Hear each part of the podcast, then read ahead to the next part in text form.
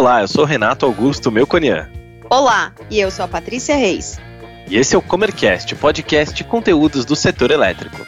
Toda semana entrevistamos uma especialista da Comerc sobre um assunto que está em alta e também falamos as principais notícias do setor. O tema deste episódio é o caminho da descarbonização e foi feito para toda empresa e gestor que esteja preocupado com a sua pegada de carbono. Você já ouviu falar na pegada de carbono? O nome vem do inglês Carbon Footprint e sua tradução ao português é literal: pegada de carbono. Este termo se refere justamente à pegada que indivíduos, empresas, governos, municípios, ONGs e todos nós deixamos de emissão de carbono na atmosfera. Traduzindo, é a quantidade de CO2, o gás carbônico, que produzimos nas atividades diárias, seja pela queima de combustíveis fósseis, como carvão, petróleo e gás natural, seja pelo desmatamento, consumo de energia ou pelas atividades industriais. Mas afinal, por que medimos a nossa pegada de carbono? Medimos pois atualmente todo mundo está voltado a atenção aos processos de descarbonização. Por sua vez, o processo de descarbonização está ligado à realidade das mudanças climáticas. É consenso entre a comunidade científica que o gás carbônico é o principal causador do efeito estufa, que tem gerado eventos extremos de clima, sejam eles secas, queimadas, furacões e enchentes, colocando a população mundial em risco. Para limitar o aumento da temperatura global e conter o avanço dos eventos climáticos extremos, países e o setor privado precisam avançar com iniciativas de descarbonização chegando ao chamado Net Zero em 2050.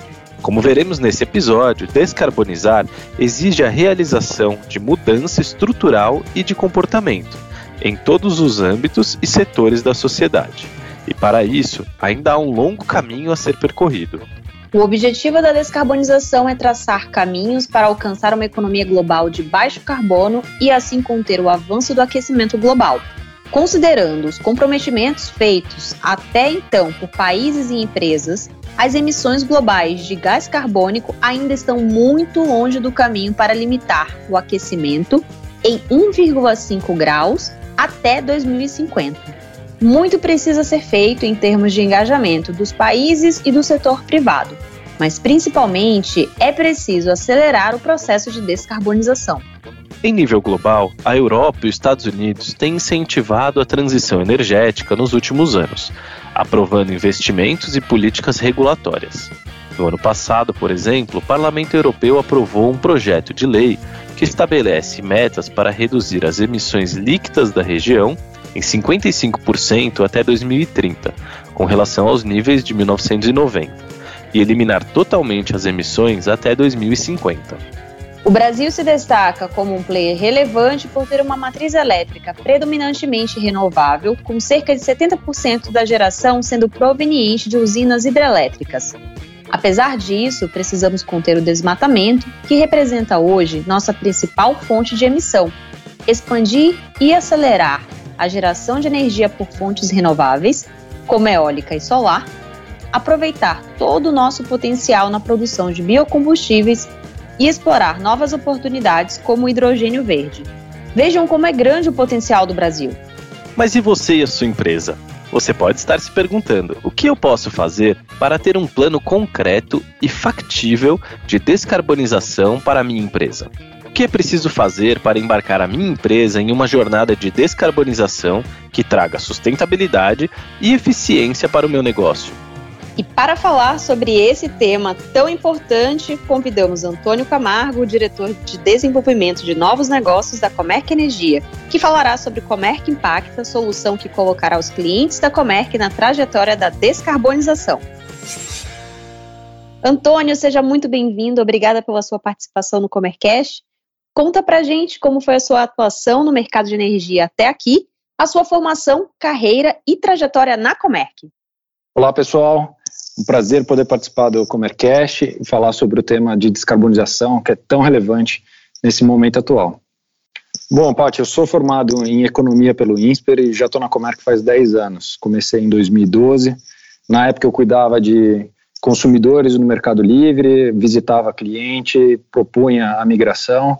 É, fui me desenvolvendo na empresa, fui coordenador, diretor e presidente da, da Comerc Gestão. Recentemente eu embarquei no desafio de olhar para novas oportunidades dentro do Grupo Comerc e aqui estou eu falando com vocês sobre carbono, que é um tema com muita oportunidade de geração de novos negócios. Maravilha, Antônio. Esta realmente é uma pauta quentíssima. E o que acha de começarmos dando uma visão sobre o cenário global e no Brasil sobre todo o processo de descarbonização? Em qual estágio estamos, considerando que há metas a serem cumpridas até 2030 e mais adiante até 2050? Legal, acho que o primeiro ponto é esclarecer por que descarbonizar. O tema descarbonização está intimamente relacionado com o aquecimento global que tem causado eventos de clima extremos eh, mundo afora, desde secas prolongadas, a gente viu recentemente uma onda de calor extremo na, na Europa, eh, enchentes, furacões, eh, o degelo das calotas polares que tende a aumentar o nível do mar. Então, quando a gente fala de descarbonização, aquecimento global, a gente está falando da segurança das populações costeiras mundo afora, estamos falando de milhões de pessoas, e também da segurança alimentar. A gente não pode esquecer que a produção de alimento está intimamente ligada ao clima, assim como, no caso do Brasil, a geração de energia está intimamente ligada ao clima, dado que a nossa matriz é predominantemente é, hidráulica. Quando a gente olha para as metas climáticas, a ideia é que a gente limite o aquecimento global em um grau e meio até o ano de 2050. O ponto é que, quando compilamos todas as metas estabelecidas por países e pelas empresas na iniciativa privada, a gente ainda está bastante distante de limitar o aquecimento global em 1,5 grau até 2050. A depender do cenário, os estudos apontam que a gente pode chegar a um aquecimento global de 2,4 graus até 2050, se nada mudar ou nada for feito para antecipar a descarbonização e até intensificar o ritmo de descarbonização. Pelo que eu estou entendendo, isso mostra a importância de avançarmos com a agenda de descarbonização e envolvendo cada vez mais agentes, acelerando esse processo, a partir de metas mais ambiciosas, certo? Isso mesmo. Ah, hoje em dia, tem dois períodos nos quais as empresas e países se comprometeram com metas. É o ano de 2030, no qual foram estabelecidas metas intermediárias de redução e de descarbonização, e o ano de 2050, que quando a grande maioria das empresas e países estabeleceram a meta do chamado net zero, que é quando as emissões de CO2 pelas empresas e países são totalmente compensadas. O que temos visto é o setor privado estabelecendo metas muito mais ambiciosas do que os países, tanto na intensidade da redução quanto no timing da redução, ou seja, as empresas têm estabelecido metas de redução e até mesmo do net zero num período muito mais curto do que o ano de 2050. Antônio, interessante notar que esse é um assunto de fato que está motivando o interesse e a ação de diversos setores da sociedade, seja no âmbito nacional ou global. E resgatando um pouco aí um, os nossos históricos, marcos históricos, acredito que nós e muitos dos ouvintes lembram lá dos primórdios, quando aconteceu a Eco 92. Muito se falava dos eco chatos, mas, pelo visto, esse não é um assunto para eco bobo. O que está mudando e o que mudou principalmente para empresas, né, para que essas empresas hoje estejam atentas a essa necessidade. Bom, Paty, acho que fundamentalmente o tema ISD ganhou uma atração bastante relevante. A gente não pode desconsiderar que tem uma mudança geracional em curso, na qual cada dia que passa, pessoas que consideravam o tema, a temática ambiental, uma bobeira, elas estão se aposentando e estão entrando no mercado de trabalho, no mercado consumidor, pessoas que cada vez mais entendem que essa temática é relevante. Não só é, na ótica do consumo, mas também na ótica do investimento. Então, fundos de investimento, family offices estão considerando cada vez mais a pegada de carbono, questões ambientais e de sustentabilidade na hora da alocação dos investimentos. Então, acredito que é, é uma temática que vem ganhando tração e deve ficar cada vez mais presente no dia a dia, tanto das empresas quanto do consumidor e os investidores. Ótimo resumo, hein, para os nossos ouvintes. Não podemos agora falar de descarbonização sem falar da pegada de carbono, que é a quantidade de CO2 ou gás carbônico produzida nas atividades diárias por pessoas e empresas, como falamos na introdução. E sabemos que as empresas apresentam níveis de maturidade distintos quanto ao entendimento de suas pegadas de carbono. Quais são os desafios e oportunidades da descarbonização para quem já está ciente e para aqueles que ainda não se planejaram? Legal. Bom, o primeiro passo é entender qual é a pegada de carbono da empresa e entender quanto que ela emite em cada um dos escopos, os famosos escopos 1, 2 e 3. É fundamental que as empresas saibam o quanto elas emitem, se elas emitem X ou 10X, se elas são grandes emissoras ou emissoras é, de uma menor intensidade. O passo seguinte é fazer o diagnóstico completo de quais são os principais fatores de emissão que contribuem com a pegada de carbono e estabelecer em cima deles um plano e uma meta de descarbonização que seja factível. Boa! E como a Comerc Energia pode ajudar na descarbonização das empresas interessadas? Sabendo da necessidade das empresas em descarbonizar por toda a temática que a gente já vem conversando, é, e considerando a vocação da Comerc em produtos e soluções sustentáveis, a Comerc desenvolveu o Comerc Impacta, que proporciona o caminho para a aplicação de uma jornada de descarbonização efetiva. Com o Comerc Impacta, o cliente recebe o inventário do carbono, o diagnóstico dos principais fatores de emissão, é, é feita uma elaboração de um plano de descarbonização e a execução do plano. Ou seja, não basta ter um plano e não saber como executá-lo.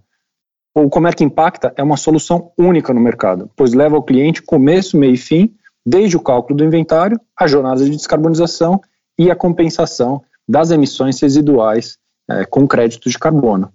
O Comerc Impacta é o caminho para a descarbonização que pode tornar qualquer empresa capaz de atingir o tão almejado net zero. Bom, e pensando no plano de descarbonização, como ele pode tornar as empresas mais competitivas e como isso afeta as decisões quanto à cadeia de valor na qual se inserem? Bom, o plano de descarbonização oferecido pelo Comerc Impacta, ele alinha a redução de emissão com redução de custos, isso é importante frisar. As soluções envolvendo energia renovável, por exemplo, seja por meio do mercado livre ou de geração distribuída, proporcionam a redução de custo e a sustentabilidade. Iniciativas também oferecidas pela Comerc de eficiência energética por meio de troca de máquinas e equipamentos antigos por equipamentos novos, menos emissores, traz eficiência operacional, redução de custo e sustentabilidade. Empresas empenhadas em planos de descarbonização tendem a gerar o um maior engajamento dos colaboradores e são mais eficientes na retenção de talentos por conta de alinhamento de propósito essa nova geração ela leva muito em conta qual é o propósito da empresa e se esse propósito se conecta com o dela. E por fim, existem linhas de financiamento atreladas a critérios de sustentabilidade. São os chamados Sustainable Linked Bonds, nos quais as emissões de dívidas são atreladas a metas de redução, de tal forma que as taxas desses bonds saem é, a níveis menores do que um bond tradicional, não atrelado a uma meta de redução das emissões. Perfeito, hein? Aí eu vi vantagem. E o consumidor? Como anda a visão de quem paga conta e faz a economia girar? Paty, cada vez mais o consumidor está abandonando marcas com comprovado impacto ambiental negativo. Tem sido cada vez mais frequente as empresas utilizarem não somente critérios técnicos de escolha de um fornecedor, estão começando a levar em conta a avaliação da pegada de carbono no momento da escolha. Ou seja, não só o consumidor final, mas também a, a, a temática do fornecedor ao escolher uma empresa que vai oferecer um determinado serviço. Por isso que o tema ESG vem ganhando tanta relevância por parte dos investidores, que estão começando de fato a cortar seus investimentos. A pressão começa a vir de fora, chega no Brasil diretamente pelo investimento. É um tema gradual, vai ganhando ritmo e no final das contas todo mundo vai ter que ter um olhar para o tema. Bom, agora entrando em um assunto mais específico dentro da pauta de hoje, que é mercado de carbono. Qual a sua importância para negócios e empresas? Paty, é difícil falar em descarbonização sem considerar os créditos de carbono. Vamos considerar, por exemplo, os, setor, os segmentos de siderurgia e cimento. Eles têm, no processo produtivo deles, emissão de CO2, não por conta da queima de combustíveis, mas ao longo do processo existem emissões de CO2, o que torna muito difícil que esses segmentos efetivamente cheguem no net zero. Na ponta oposta, o produtor do crédito carbono está diretamente associado a uma atividade sustentável e está sendo remunerado por essas empresas que não conseguem descarbonizar e precisam adquirir o crédito de carbono. Hoje, existem diversas formas de gerar crédito de carbono, seja pela por energia renovável, troca de combustível, preservação de florestas e projetos de, de reflorestamento. O crédito de carbono é uma dinâmica na qual alinha interesses e faz com que projetos sustentáveis que não parariam em pé sem um, um auxílio financeiro do crédito carbono passam a se tornar viáveis e de tal forma que a gente tenha o caminho para é, sustentabilidade. Tomo como exemplo até o, a preservação da Amazônia. Hoje a gente fala muito sobre o desmatamento na Amazônia, mas não existe um incentivo propriamente dito para que esse desmatamento não ocorra.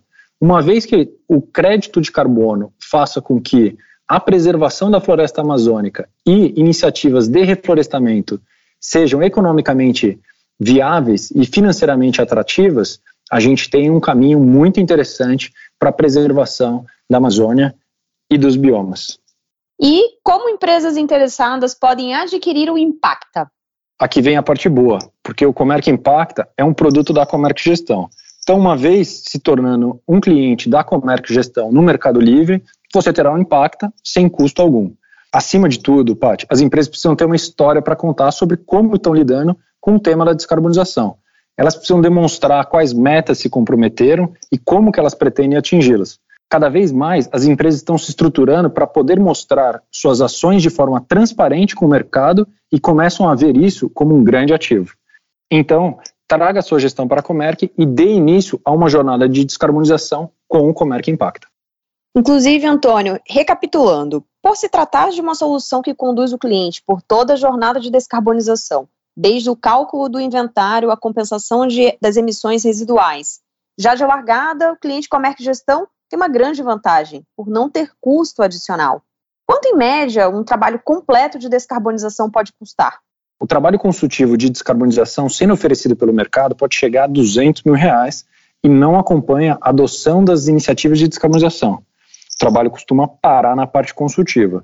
Com o Comerc Impacta, a solução vem completa e, como comentei, uma vez cliente da Comerc Gestão, você terá acesso ao impacto sem custo adicional. Muito bom, muito obrigada pela sua participação. Deixamos já o convite aí para retornar e nos dar mais uma aula aí sobre todo esse mundo né, da descarbonização. Obrigada, Antônio. Obrigado, foi um prazer participar do Comercast, falar com vocês sobre o tema do carbono. A primeira Assembleia Geral Extraordinária de Acionistas da Eletrobras Privada, realizada no dia 5 de agosto, aprovou os nomes indicados na chapa única para o Conselho de Administração. Na mesma data, o novo conselho se reuniu para eleger Ivan Monteiro como presidente do colegiado e Wilson Ferreira Júnior como presidente da empresa. Como Ferreira ainda ocupa a presidência da Vibra Energia, o Conselho da Eletrobras autorizou que a posse do executivo ocorra até 20 de setembro. Em 20 de julho, Ferreira havia informado ao Conselho da Vibra sua intenção de sair da companhia. A Associação Brasileira de Energia Solar Fotovoltaica informou que o Brasil ultrapassou a marca de 17 gigawatts de capacidade instalada de fonte solar fotovoltaica, considerando usinas de grande porte e sistemas de geração distribuída. De acordo com a Absolar, a potência alcançada equivale a 8,4% da matriz elétrica brasileira. A Agência Nacional de Energia Elétrica solicitou à Câmara de Comercialização de Energia Elétrica que notifique as térmicas a gás, vencedoras do leilão emergencial realizado em outubro do ano passado, que ainda não entraram em operação. Conhecido como Procedimento Cooperativo Simplificado, o leilão contratou 17 térmicas, mas 11 delas não começaram a funcionar dentro do prazo, que expirou em 1 de agosto. Feita a notificação, as usinas terão 15 dias para regularizar a situação. Ao final desse prazo, a CCE deverá informar a situação de cada usina para que a ANEEL possa dar prosseguimento à rescisão contratual de quem não regularizar o fornecimento de energia. O Conselho Nacional de Política Energética publicou no dia 4 de agosto, no Diário Oficial da União, as diretrizes para o Programa Nacional do Hidrogênio. As diretrizes do programa foram estruturadas em seis eixos, que englobam o fortalecimento das bases científico-tecnológicas, a capacitação de recursos humanos, o planejamento energético, o arcabouço legal e regulatório, a abertura e crescimento do mercado e a cooperação internacional. Além disso, foi instituído o Comitê Gestor do Programa, que deverá coordenar e supervisionar o planejamento e a implementação do mesmo. E para ficar informado sobre as notícias do setor, acesse megawatt.energy. E para conhecer mais sobre as soluções de energia que oferecemos, acesse comerc.com.br. Siga-nos também nas redes sociais. Estamos presentes no LinkedIn e Instagram, arroba Comerc Energia. Até, Até a, próxima. próxima.